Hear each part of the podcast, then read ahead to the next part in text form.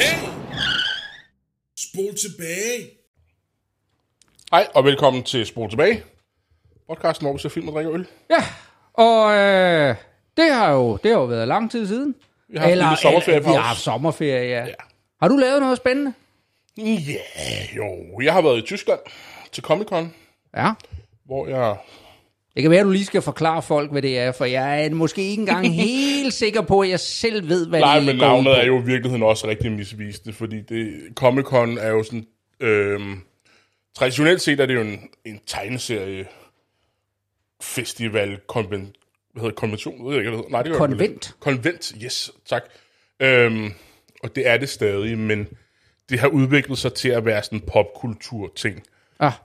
Så der er mange flere ting end bare tegneserier, hvor det måske har været nogle, der sælger tegneserier. Du har haft forfatterne, du har haft tegnerne og alle dem, der er indblandet i det her med at skabe en tegneserie. Og det har så udviklet sig til, at det også er en popkulturting, hvor man har skuespillere fra både film og serier med. Her i Tyskland var der også et wrestling-segment, så der var live-wrestling også. Okay. Cosplay fylder rigtig meget. Folk, der klæder sig ud som forskellige karakterer fra forskellige film og serier og tegneserier og spil og så videre. Jeg har aldrig sagt mig noget det der cosplay, men jeg kan godt se, at der er jo nogen, der er sindssygt dygtige til det. Altså, så et eller andet sted forstår jeg jo godt den der fascination af, og det der, altså en eller anden form for dedikation, der skal til for at skabe de der med at lave de der kostymer og gøre og så videre. Men altså, det er sgu ikke noget, der sådan siger mig noget. Det kunne ellers være sjovt at se dig i en eller anden kostyme. Altså, det er ikke, jeg er ikke interesseret i at klæde mig ud og stå, men jeg synes, det er helt vildt spændende at følge dem, der laver, hvor man ser processen, hvordan de skaber deres kostymer. Og det er noget, jeg faktisk leger med, at jeg skal i gang med. Ikke fordi jeg skal klemme ud, men bare det der med at sidde og bygge et eller andet. Det synes jeg kunne være rigtig interessant at lave. Men jeg mødte en masse skuespillere jo. Ja. På den her konvention. En jeg måske vil fremhæve, det er en, der hedder Matthew Modine. Ja. Som jo er med i... Full Metal Jacket. Det er han nemlig. Ja, han var virkelig en flink mand. Og det er sådan set også det eneste, jeg sådan lige på stående fod kan komme i tanke om, han har været med i. Ja, han var nok med til det her, på grund af, at han spiller en væsentlig rolle i Stranger Things, som er jo meget populært lige nu. Der spiller han hovedpersonens... ikke far, heller ikke adoptiv far, men han er sådan en videnskabsmand, der har lavet nogle ting med hende. Javel. Så han er både elsket og hadet. Og han er slet ikke, som han er i den serie i virkeligheden. Han var virkelig, virkelig flink. Okay. Har du oplevet noget spændende? Jamen, jeg har haft corona. Og så da efter sådan at være kommet mig sådan rimelig... over det, så har jeg været en tur på Island. Ja. Og så fik hustruen corona, og så er vi... Så er der fuldt blad derhjemme? Ja, så nu har vi... Det er ikke også. Så det har været en enkelt smut til Island, og opleve det, og så ellers godt med sygdom. Ja. Ikke? Så det har ligesom været ferien. Og så har jeg jo mit sædvanlige, jeg har set fuldt Tour de France og sumoturneringer og lignende der, som jeg jo plejer. Og så har jeg faktisk også fået set nogle film. Ja. Så det... Ja. Spændende. Det kan være, at vi kan snakke om dem film på senere tidspunkt. Ja. Men det er jo mig, der har valgt film i dag, Rasmus. Det er det, ja. Ja, og den er... Lige heads up, inden vi går i gang. Jeg har ikke haft... Jo, jeg har haft masser af tid, men jeg har ikke forberedt mig super meget, fordi jeg lige netop bare har slappet af. Men jeg har valgt den her film, som... jeg har valgt Dallas Buyers Club. Fra... Nu er de glemt, hvornår fra. 2013, tror jeg, det er. Og jeg valgte den, fordi... Jeg kan ikke huske, om du skrev til mig, eller om du lagde et opslag op på Facebook om... Requiem for a Dream. Det er rigtigt, ja. Det er sikkert noget, jeg bare har skrevet til dig. Ja, det kan godt være. Det er en af de film, jeg har fået set. Og det er jo fordi, at jeg hader Jared Leto, har jeg jo fået sagt et par gange på den her podcast. Og jeg tror, jeg får sagt jeg tror det er vores andet afsnit med Fight Club, hvor jeg sagde, det her, det er den eneste film, jeg kan holde ud og se ham i. Mm-hmm. Det passer så ikke helt, for han er også med i den her film. Og det synes jeg faktisk er en rigtig god film. Ja. Jamen, jeg synes jo i virkeligheden, fordi jeg kan huske, grunden til, at jeg tog fat i, det er jo fordi, grunden til, at jeg fik fat i Requiem for a Dream, det var en af de her film, hvor jeg vidste godt, at altså, jeg kendte titlen og så videre, uden at jeg overhovedet, jeg havde ingen idé om, hvad den handlede om. Nej. Men det kom sig af, det er jo, at instruktøren er jo ham her, Darren Aronofsky, som der sådan ligesom er en af dem, der virkelig bliver snakket om. Og så fik jeg ved et rent tilfælde, så havde jeg jo set hans allerførste film, som lå på Netflix, der hedder Pi, og netop ikke at forveksle med Life of Pi, men bare altså Pi, så, eller Pi hedder den. Eller American Pie. nej, den kan man så heller ikke, ja. Men... Og den var jeg vældig betaget af, og synes, det er et utrolig spændende måde, og virkelig lave sådan helt anderledes end alt muligt andet. Og så fandt jeg ud af, at det var ham, det er Darren Aronofsky, og så tænkte jeg, ham må jeg se noget mere af. Og så viser det sig jo så, at film nummer 2, han har lavet, det er netop Requiem for a Dream. Det er så hans anden film. Ja. Så nu har jeg ligesom fået set film nummer 1 og nummer 2 i den rigtige rækkefølge. Så nu spekulerer jeg lidt på, om jeg skulle prøve at dyrke Aronofsky og se hans film kronologisk for ligesom at følge hans udvikling. Men det, der var pointen, det var, at det gik jo så op for mig, at det lige præcis var ham her, Jared Leto, som spillede hovedrollen i Requiem for a Dream. Og jeg synes jo, det er jo mageløst. Han spiller så vanvittigt godt. Det gør de i virkeligheden alle de bærende roller i den film. Det er virkelig, virkelig godt. Og jeg blev sådan helt hensat til, at det er jo sådan en film om, hvor frygtelige narkotika og alt sådan noget, af de der, ikke?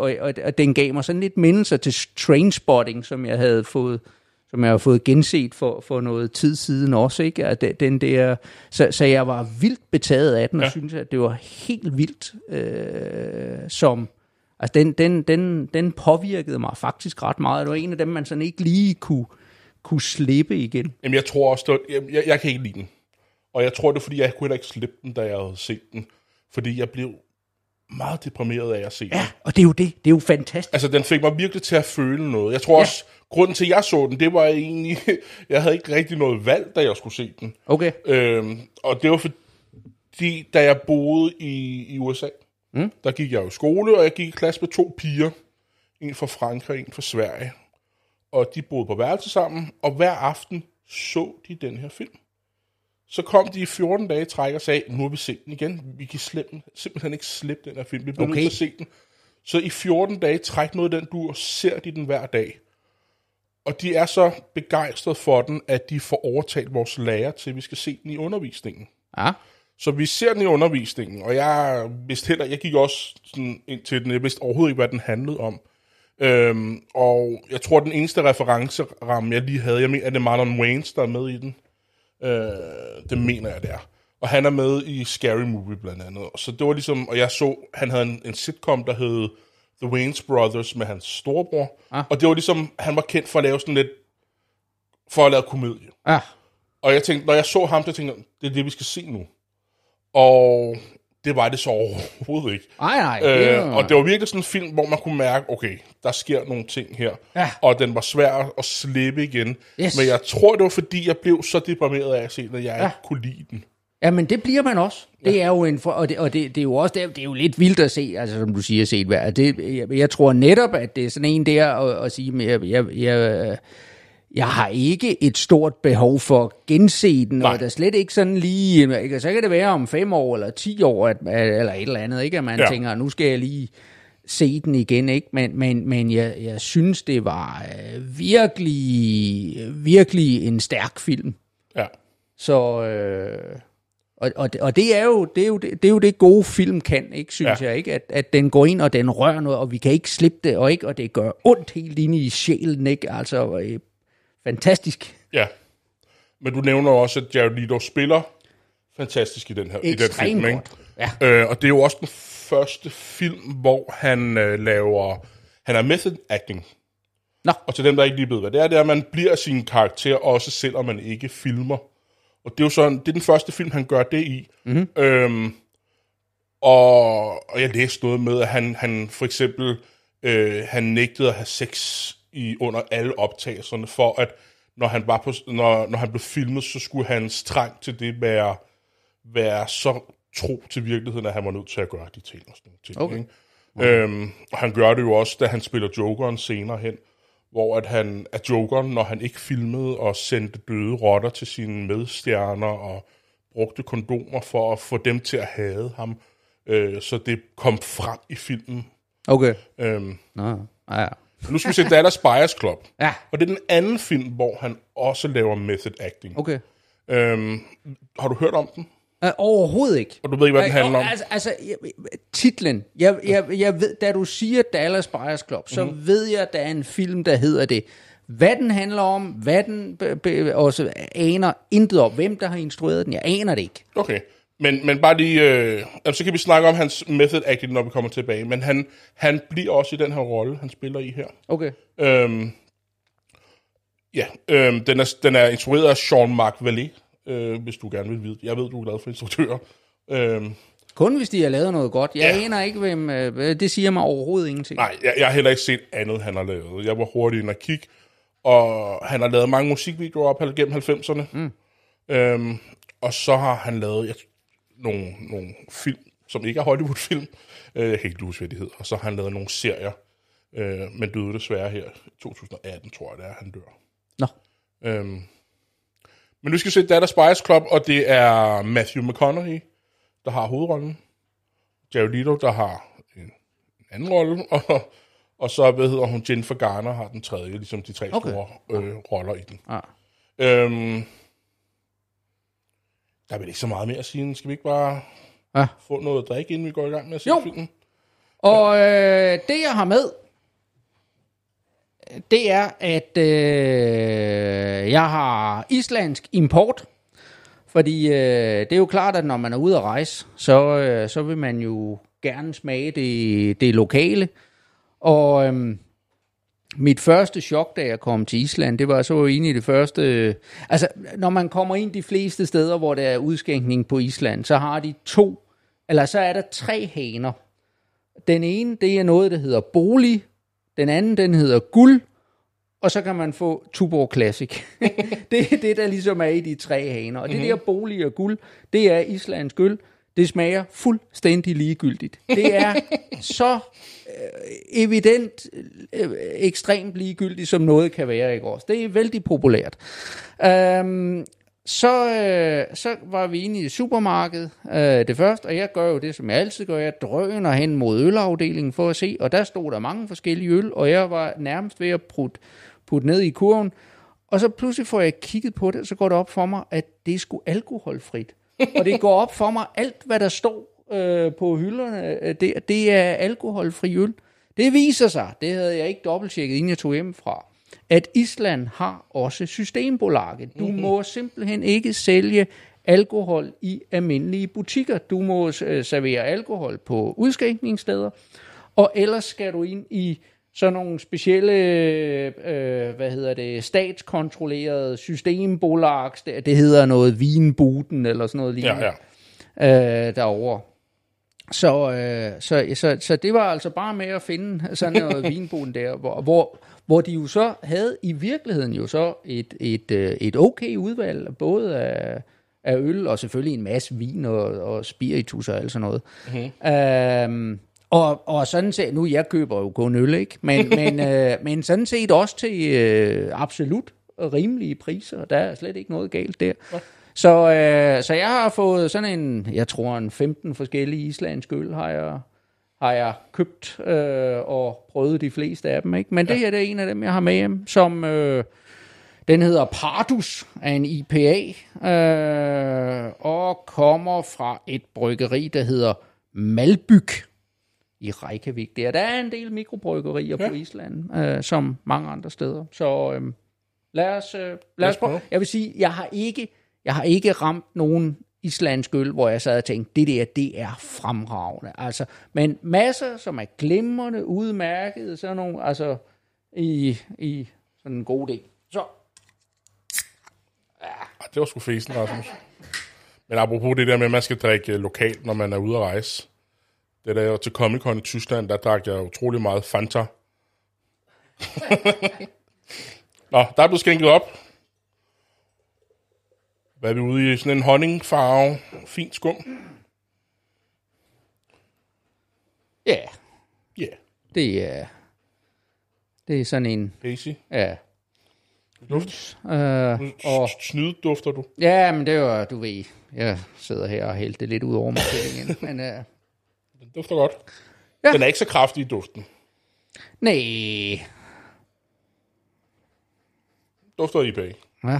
Jeg kom til at tænke på, at du sagde, det er Tyskland der i går. Der er det jo ellers noget af det, man kan, i hvert fald kan huske, man tidligere kunne få i Tyskland. Det var det der Spezi. Ja. Som jo er den der, hvor de har blandet cola og Fanta for dig i forvejen. Ikke? Det var sådan en... Det kan nej, det fik jeg godt nok ikke. For mange år siden.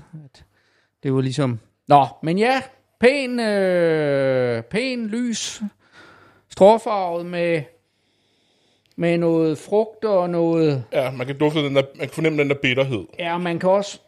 Og sådan lidt den der sådan lidt gærduft, lidt brødagtige... Eller sådan en brøddejs-agtig duft. Jeg får også den der med lidt citrusskal. Ja, lige præcis. Yes. Skal vi prøve? Hold da om. Ej, den er faktisk meget god. Den er sgu god, ja. Ja, det er sådan en god... Den er lidt tør, synes jeg. Ja. Det er den. Men stadigvæk, altså det er der, hvor den har sådan det der med, at vi er over i den lidt frugtede New England IPA-stil, men den er ikke, men det er netop, den har den der lidt tørre eftersmag og bitterhed, der slår igennem, ikke? Så det er ikke sådan en frugtbombe, vel, altså som man nogle gange får. Nej, den er... No. Det er absolut. Lad os komme i gang med film, Rasmus. Lad os gøre det. Yes. Så er vi tilbage til en lille ølpause. Det er vi, ja. Men hvad synes du om filmen indtil videre, Rasmus? Jamen, indtil videre, så er det jo sådan set meget interessant. Vi har en hovedperson, som jeg på ingen måde bryder mig om. Han er virkelig, og det er jo i virkeligheden der, hvor jeg synes, at der er lidt kant i filmen, ikke? At de gør virkelig, hvad de kan for, at vi på den ene side set, så er det jo lidt synd for ham, ikke? Fordi vi har at gøre med en person, der jo sådan set er dødelig syg af AIDS, men han er bare et gennemgående dumt svin, ikke? Ja. Altså på alle planer.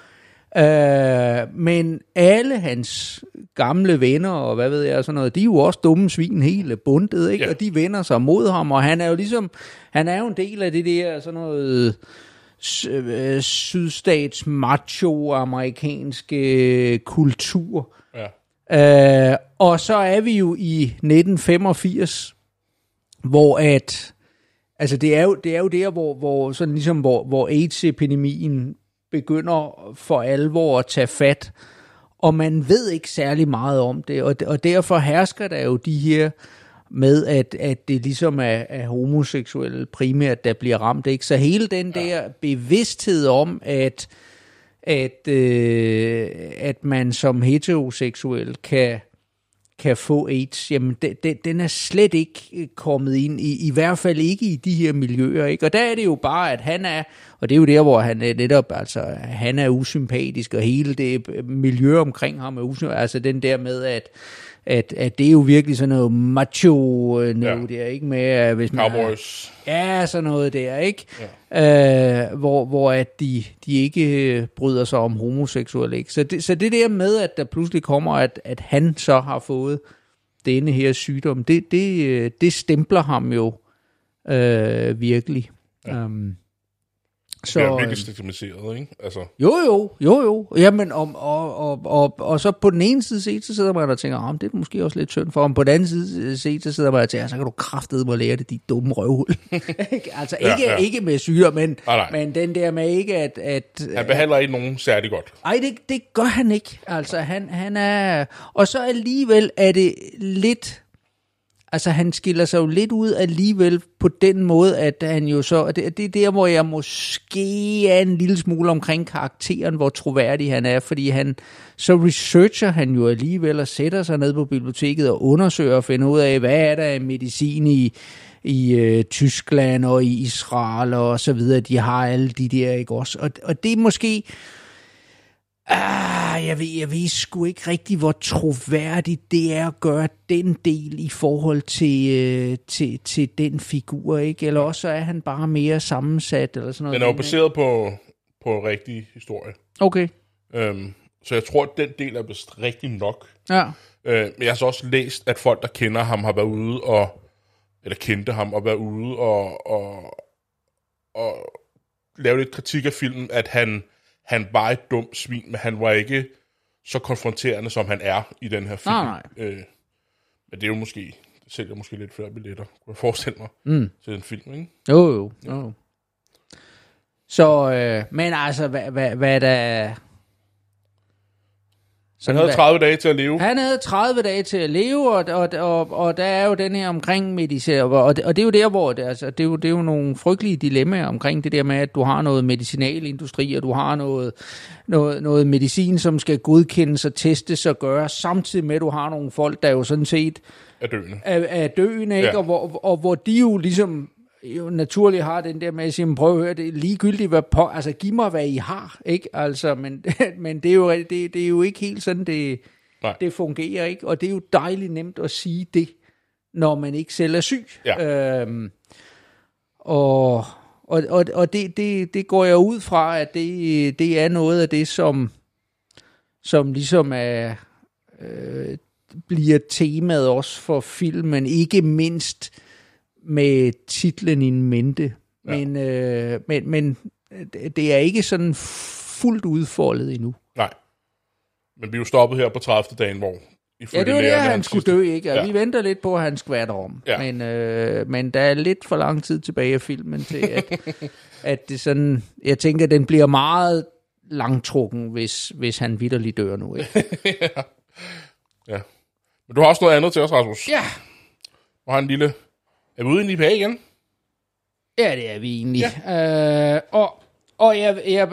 Ja. Jeg skal ærligt indrømme, at det var en af de her vi falder lidt i kvalitet, tror jeg nok. Ja. Men altså, lad os prøve det.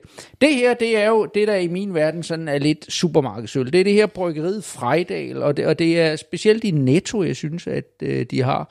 Og så havde de sådan en fulde IPA, hedder den. Og så er det så, det var så en kæmpe stor flaske, ikke? Og så samtidig, så er det noget af det, der er sådan lidt billigt. Og så en gang imellem, så får jeg så, vi skal da lige prøve det.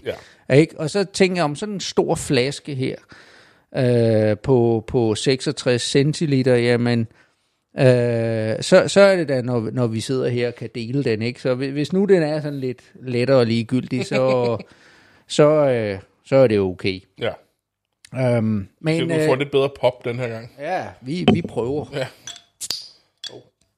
Ej, det var okay, det var nok også mig, der ødelagde det lidt.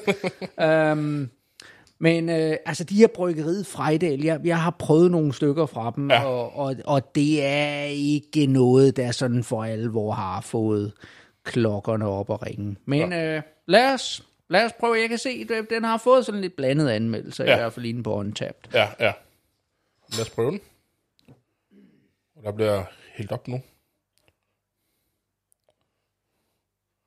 Og vi er lidt mindre hæse og meget mere gylden end før. Fint skum. Vi er ude i... Det ligner vel sådan en... Ja, og det ligner en fadøl. Og så noget Frejdal der, ikke? Ja. Altså, det er jo...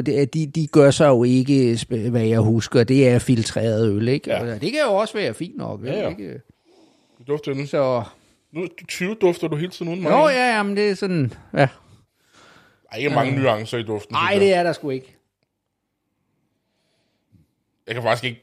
Der kommer et eller andet, men jeg kan ikke sætte ord på, hvad det er, men det er ikke særlig kraftigt. Nej, det er en ganske svag snert og lidt citrusagtigt. Det kan jeg overhovedet ikke fornemme. Og så... Ja, igen sådan lidt... Jeg får sådan lidt igen den der sådan lidt brød. Ja, jeg tror også, det er gæren, jeg kan fornemme, men jeg synes ikke, jeg kan fornemme nogen andre nogle andre nuancer i den her. Nej. Skal vi ikke smage? Lad os prøve.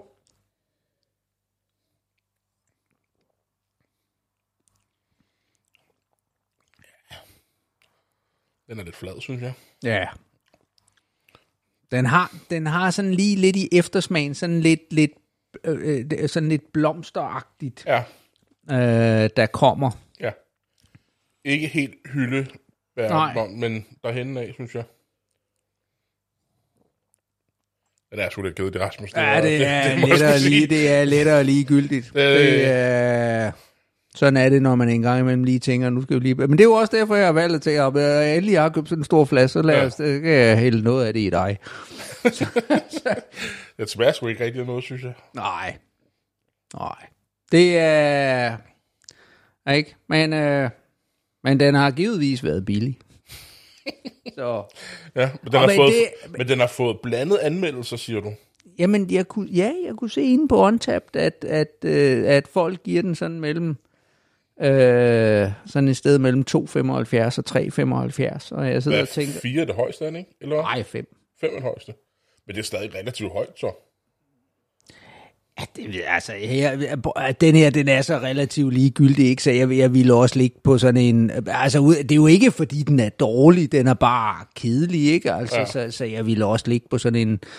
Når jeg lige om lidt taster den ind, så ligger jeg nok også på sådan en 2,75 eller sådan noget lignende, noget i den dur, ikke? Jeg tror, du vil ligge den lavere. Ej, fordi den generer mig ikke så... Altså men det, vi er i sådan noget, at det, der er ligegyldigt, det ligger sådan i den omegn der. Der er jo nogle øl, hvor man sådan decideret, hvor jeg sidder og tænker, dem kan jeg ikke lide. Oh, ja. Det her kan jeg sagtens sidde og drikke, uden at være... Altså, ikke? Men... Nå, skal vi komme tilbage til film, Rasmus? Yes. Så er vi tilbage, Rasmus. Det er vi, ja. Og har set Dallas Buyers Club. Det var sådan, det var. Yes. Og hvad er det lige, den handler om, Rasmus? Jamen, altså, basalt set, så historien handler jo om, at vi har denne her person, som er sådan en rigtig cowboy-irriterende type. Og han er, det viser sig så, han er dødelig syg med AIDS. Og han, til at starte med, så fornægter han ligesom, at der er noget galt, i hvert fald, at han har AIDS, som han anser som denne her bøssesygdom, kan man vel sige, ikke? Og... Men han kan jo godt se, at der er noget galt, så han begynder at undersøge og gøre osv., men han har ligesom fået at vide, jamen, du har 30 dage tilbage at leve i.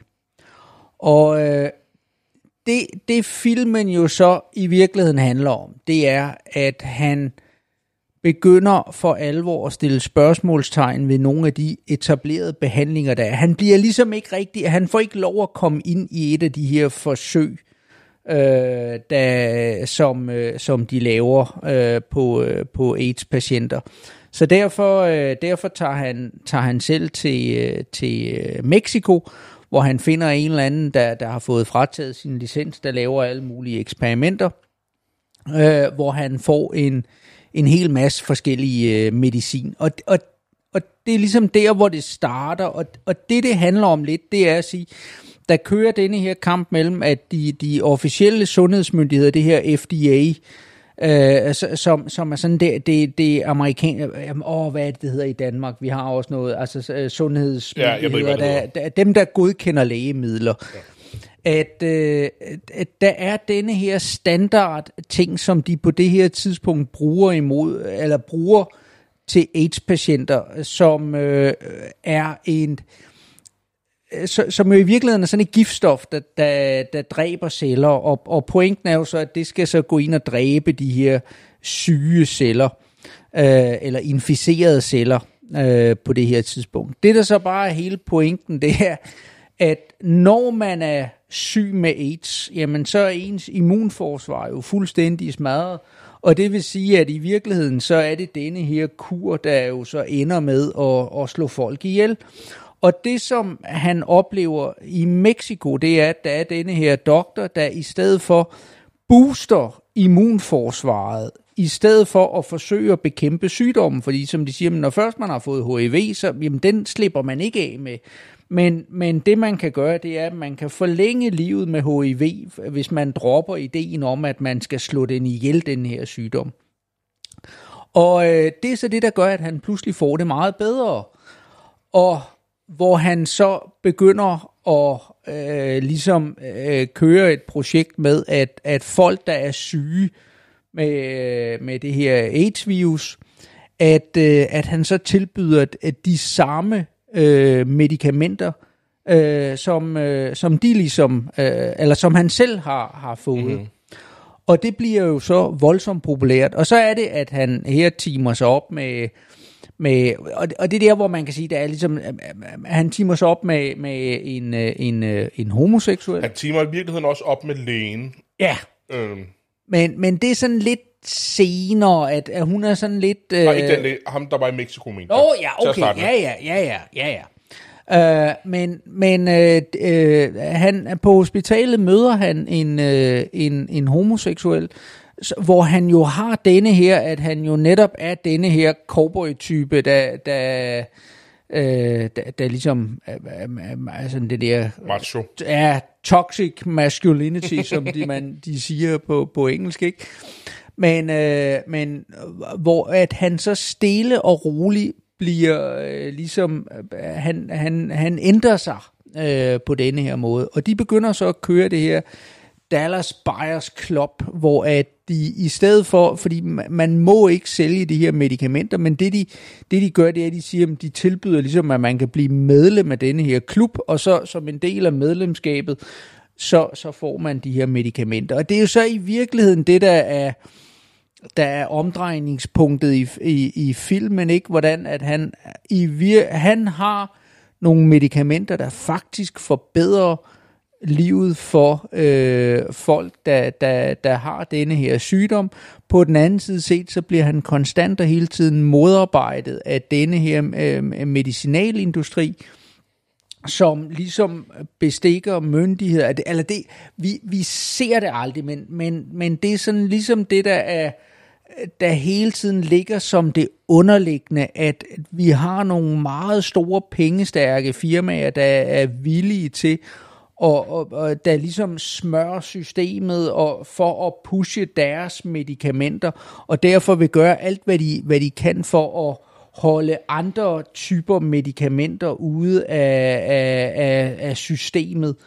Altså, det er jo langt hen ad vejen. Altså, det ved vi jo udmærket godt, det foregår. Ja. Det foregår også i Danmark, altså, og det gælder alt lige fra eksperimentelle ting, men til også kopimedicin og så videre, ikke? Som jo bliver, hvor at argumentet er den her med at sige, jamen de store medicinalfirmaer, hvis ikke de tjener deres milliarder af profitter, jamen så gider de slet ikke at udvikle det her medicin, og derfor vil man ikke have de her andre aktører ind, uanset om det så er medicamenter, som ligesom er blevet udviklet på nogle andre vilkår, eller som i virkeligheden er forskellige typer kopimedicin og den slags ting.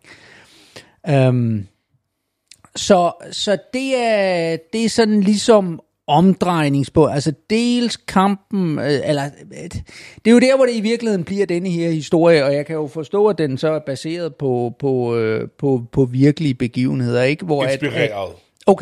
Hvor det handler om denne her persons kamp mod denne her magtfulde medicinalindustri.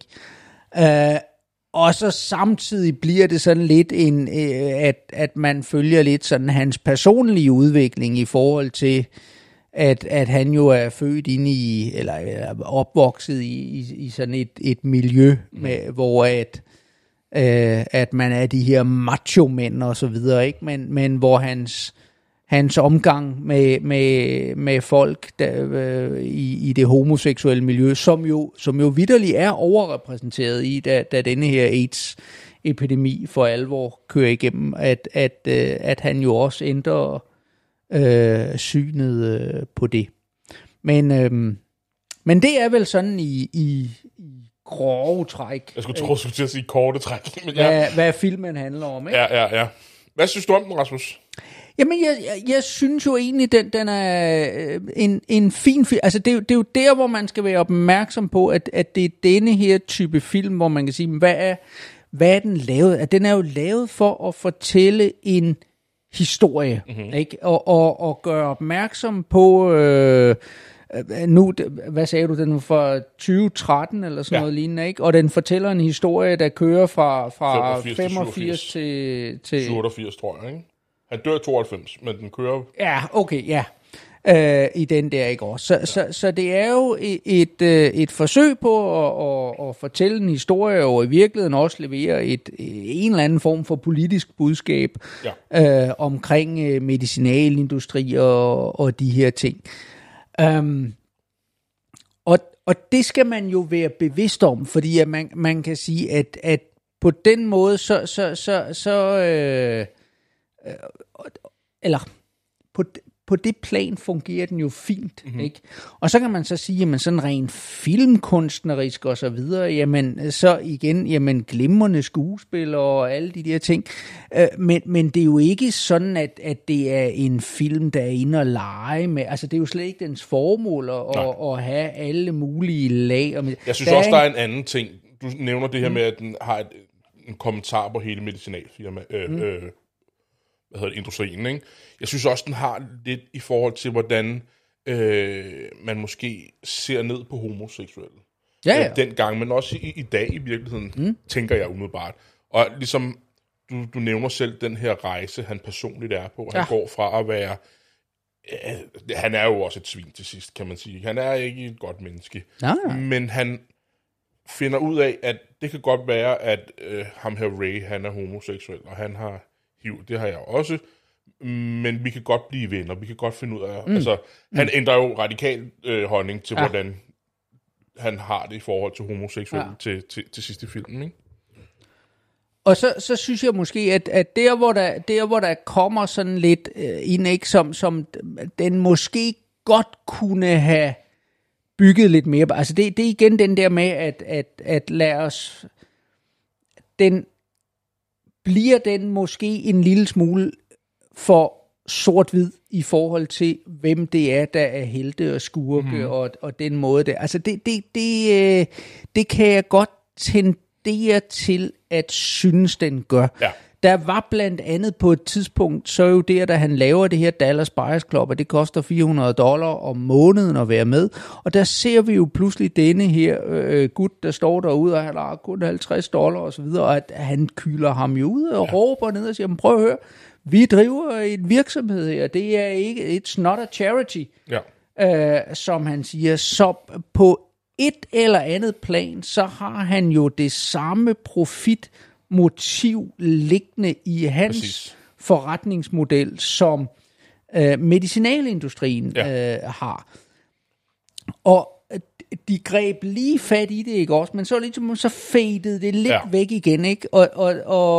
Og det synes jeg måske godt, man kunne have taget fat i. Man kunne også godt have... Altså, man kunne sikkert have problematiseret tingene på andre måder, ikke også? Fordi det er sgu et dilemma, det er ikke sort-hvidt, det her med, at der er jo en grund til, at man har nogle godkendelsesprocedurer, og man har nogle ting og sager. På den anden side set, så ved vi også godt, at hvis der er noget, der er gennemkorrumperet, det behøver man sgu ikke at læse ret meget politisk litteratur for og gennemskue. Altså, jamen, så er det medicinalindustrien, ikke? At det er noget af det mest gennemkorrupte system, der overhovedet, altså på verdensplan. Så der er absolut grund til at være kritisk. Og der synes jeg måske, at filmen kunne have været lidt mere interessant, hvis den havde haft en lille smule flere af de der dilemmaer med, ikke? Hvor den vil meget gerne... Altså, vi ved godt, hvad vi mener efter at have set den her, ikke? Ja, ja. Fordi det har filmen slået fast med 7-tommersøm i os, ikke? Men det er også noget af det, som den får kritik for, filmen, at jeg har ikke sådan set det der med sort-hvid nødvendigvis, men jeg er helt med på, hvad du mener. Men for eksempel det her ACT, eller hvad det hedder. Ja. ACT, tror jeg, det hedder. Ja. At de skriver det lige kort til sidst, men det er jo det, man stadig bruger, har jeg kunnet læse mig frem til, og det er noget af det, der bliver brugt. Og det, som kritikken lyder på, at det er, at filmen får det til at lyde som om, at det er sort og hvidt. Der er ham her, der er den gode, ham her, Ron Woodruff, tror jeg, han hedder, og så har vi medicinalindustrien, som er de onde. Ja. Men virkeligheden var bare, at det her ACT har været med til at forlænge mangens liv, har jeg sådan... Jeg har prøvet at læse det. Det er lige et niveau for højt for mig. Jeg kan ikke helt følge med på, hvad det er, jeg læser. Men jeg kan forstå, at det har forlænget folks liv. Og at det er lidt som... I den her film bliver sådan pseudoscience også lidt glorificeret, at vi skal ikke tro på det, på hvad han siger. Eller vi skal ikke tro på medicinalfirmaet, hvis der er nogen, der har et alternativ til det. Så det er jo lidt det, du også går lidt ned i. Ja. Altså, det er der, hvor man i hvert fald sådan skal... ja, det ved jeg. Altså, man sidder lidt tilbage med en fornemmelse af, at man er blevet påduttet et eller andet, ikke? At den lader det ikke være op til os ligesom at afgøre, hvad er det, vi vil have ud af den her film, ikke? Ja, ja. Og igen, jamen, det er jo fair nok. Man skal bare være opmærksom på det, når man og det er jo det, filmen får kritik for. Hvis du ikke er opmærksom på det, så går du måske væk fra filmen og tænker, det her det er den rigtige tilgang til det, ikke? Ja. Hvor at, vi kan jo godt sidde nu og tænke, måske ikke helt så sort-hvidt, som I får det til at se ud, ikke? Ja. Og så er der nogle enkelte, altså det er omkring det der med, hvad det er for en type og så videre, og så er der nogle enkelte scener, og der kan jeg alligevel godt blive en lille smule forundret, ikke, hvor at de ligesom prøver at lægge sådan et eller andet, at vi skal noget symbolik og noget ind.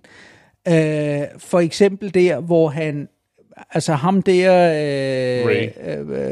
hvad hedder? Nej, ham den meksikanske doktor der. Ja. Han eksperimenterer med de her sommerfuglelarver. Ja.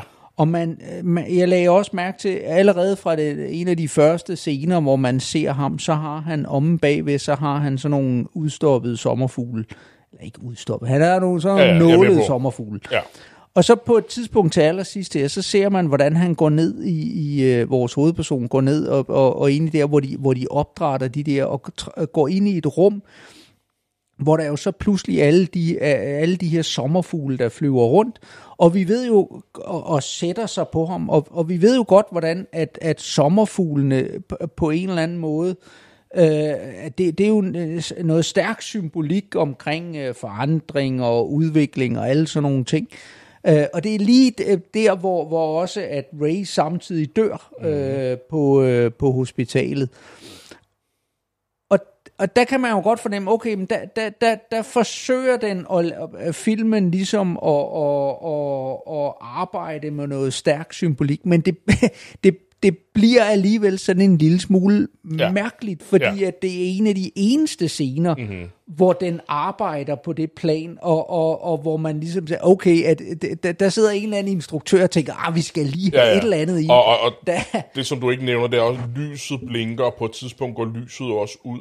Ja. Og i næste scene er han død, ikke? Jeg tænker også, jeg havde ikke tænkt, men du har fuldstændig ret, det der med sommerfuglen, at symbolik for forandring. Jeg tænkte også, det kunne være symbolik for homoseksuelle, at det, den måde, de talte til de homoseksuelle, du er sådan en sød lille sommerfugl-agtig. Det var den måde, de snakkede til dem, og så tænker den måde, at sommerfuglen satte sig på ham, og nu havde Ray også på en eller anden måde sat sig på ham på en eller anden måde. Nå, okay, ja. Tænkte jeg. Okay, ja. Men det bliver bare sådan lidt spøjs scenen, fordi at den ligesom lidt er out of place. Ja, den er på mange måder unødvendig i forhold til den historie, som den ligesom, altså det filmen gerne vil, ikke? Altså filmen er jo ikke sådan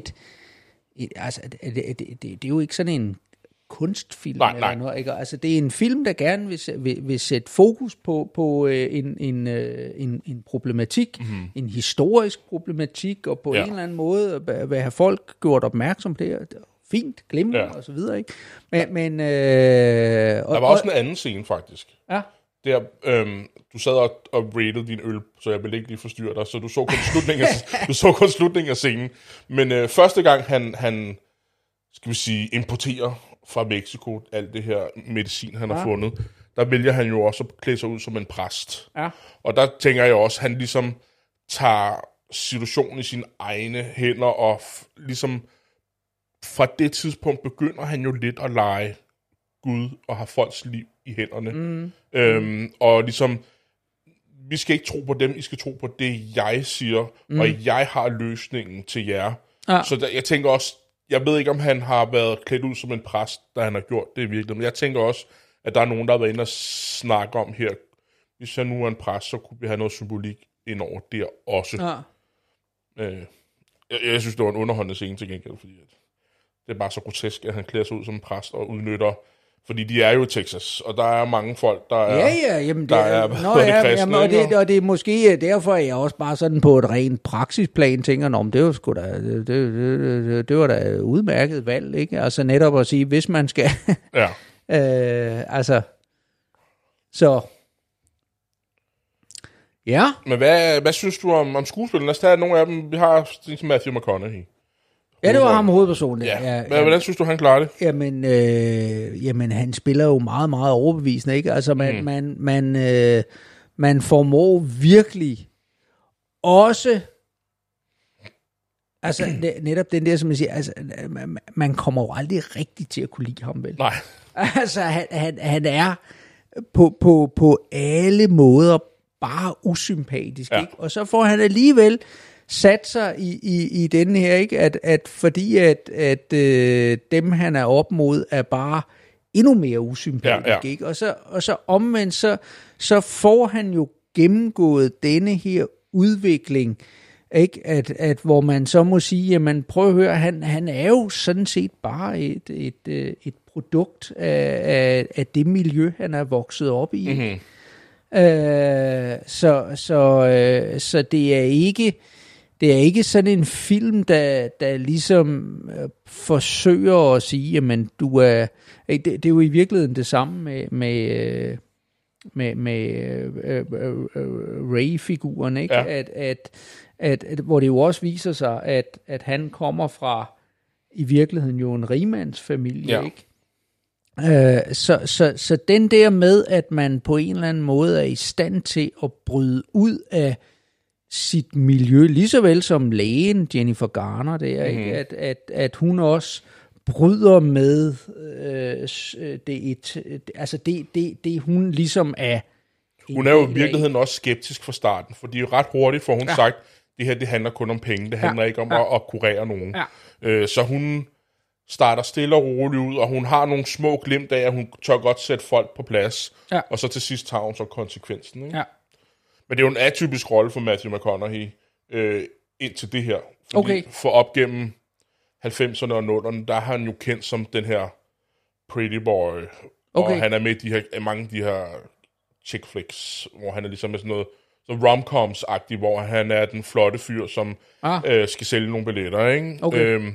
Og det er altid sådan en lykkelig slutning. Så jeg tror, det er lidt en anderledes rolle, end man... en normal har jamen, jeg kender ham sgu ikke rigtigt. Altså, det skal jeg ærligt. Altså, igen, navnet ved jeg jo udmærket godt, ikke? Men jeg ville aldrig nogensinde... Altså, vis mig et billede af ham. Jeg ville overhovedet ikke ane, hvem han var. Men han ser heller ikke ud sådan som... Altså, han taber, tror 21 kilo til den her rolle. Ja, de er ikke overvægtige. Nej, Jared Leto, Leto, hvordan han hedder. Han har også smidt, tror det 13 kilo eller for sin rolle, ikke? Så det er en atypisk rolle. Efterfølgende har jeg set for eksempel sådan noget som True Detective, Det minder lidt mere om den her type rolle også. Ikke? Okay. Han får også en Oscar for den her film. Matthew McConaughey. Mm-hmm. For bedste mandlige hovedrolle vinder han. Filmen blev nomineret til 6 Oscars. Javel. Og vandt 3. Han får for bedste mandlige hovedrolle, og de får for bedste make-up. Mm-hmm. Og Jared Leto, han får Oscar for bedste birolle.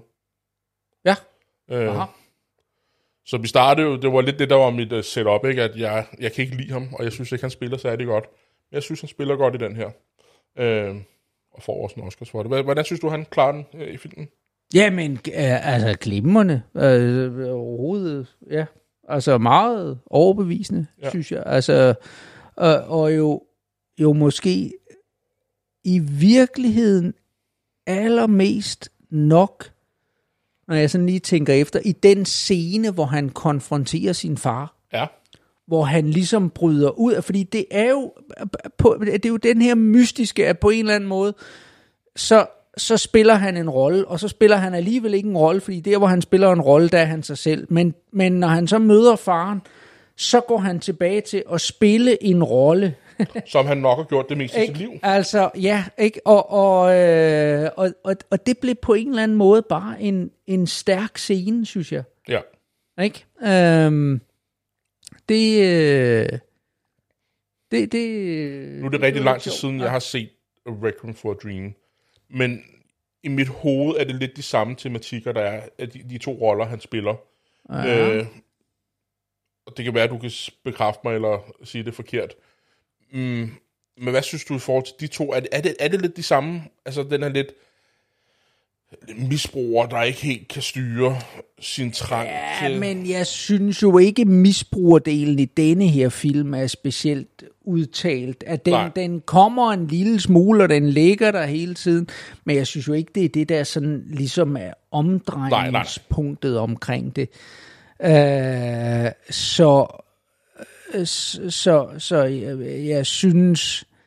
Jeg synes hans præstation i Requiem for a Dream var langt stærkere, men det lægger rollen også op til. Altså, så... Der har han jo også hovedrollen. Ja. Og det er måske igen også her, ikke, at han... Når jeg sidder og ser, at netop... jamen, han er en figur, der... Altså, han er jamen, jeg ved ikke, om for karikeret, eller at det er ligesom om... Han er jo i den her... Han spiller en person, der ikke rigtig er sig selv, og så alligevel ikke. Mm-hmm. Altså, hvis det giver mening, ikke? Altså, eller... som jo føler sig utilpas i sin krop og sådan noget, ikke? Og det er jo noget lidt andet i Requiem for a Dream, ikke? Hvor synes jeg. Ja. Men det igen, det er lidt svært at sammenligne de 2, ikke? Synes jeg. Men jeg kan sagtens se, at selvfølgelig er der noget overlap. Ja. Men jeg synes, han er i de her film en sindssygt dygtig skuespiller. Og sidder i virkeligheden også måske lidt, at nu er det jo begrænset, hvad jeg kan... Altså igen, vi så ham i Fight Club, hvor han jo stort set ikke... har en meget lille rolle. Ja, en meget lille rolle, ikke? Og så den der Joker-rolle der, ikke? Som bare var sådan lidt mærkelig, men så det er... Jeg synes, det måske er gået ned ad bak i forhold til... Men det ved jeg ikke. Han har en 7-års pause for film. Jeg kan ikke huske, hvad det er for en film før den her. Hvor han kun laver... Han er jo... Jeg tror, han er musiker, før han er skuespiller. Men jeg er ikke sikker. Okay. Han er forsanger i det der 30 Seconds to Mars. Aldrig hørt om det. Nej, det er sådan noget... Skal jeg passe på, hvad jeg siger? Jeg tror, sådan noget emo-rock-agtigt noget... Nå. Okay. Og det, han holder en pause med at lave film i 7 år, og det er den her, han kommer tilbage med, og så går der nogle år, jeg tror 2 år efter kommer Joker-filmen og alt det der.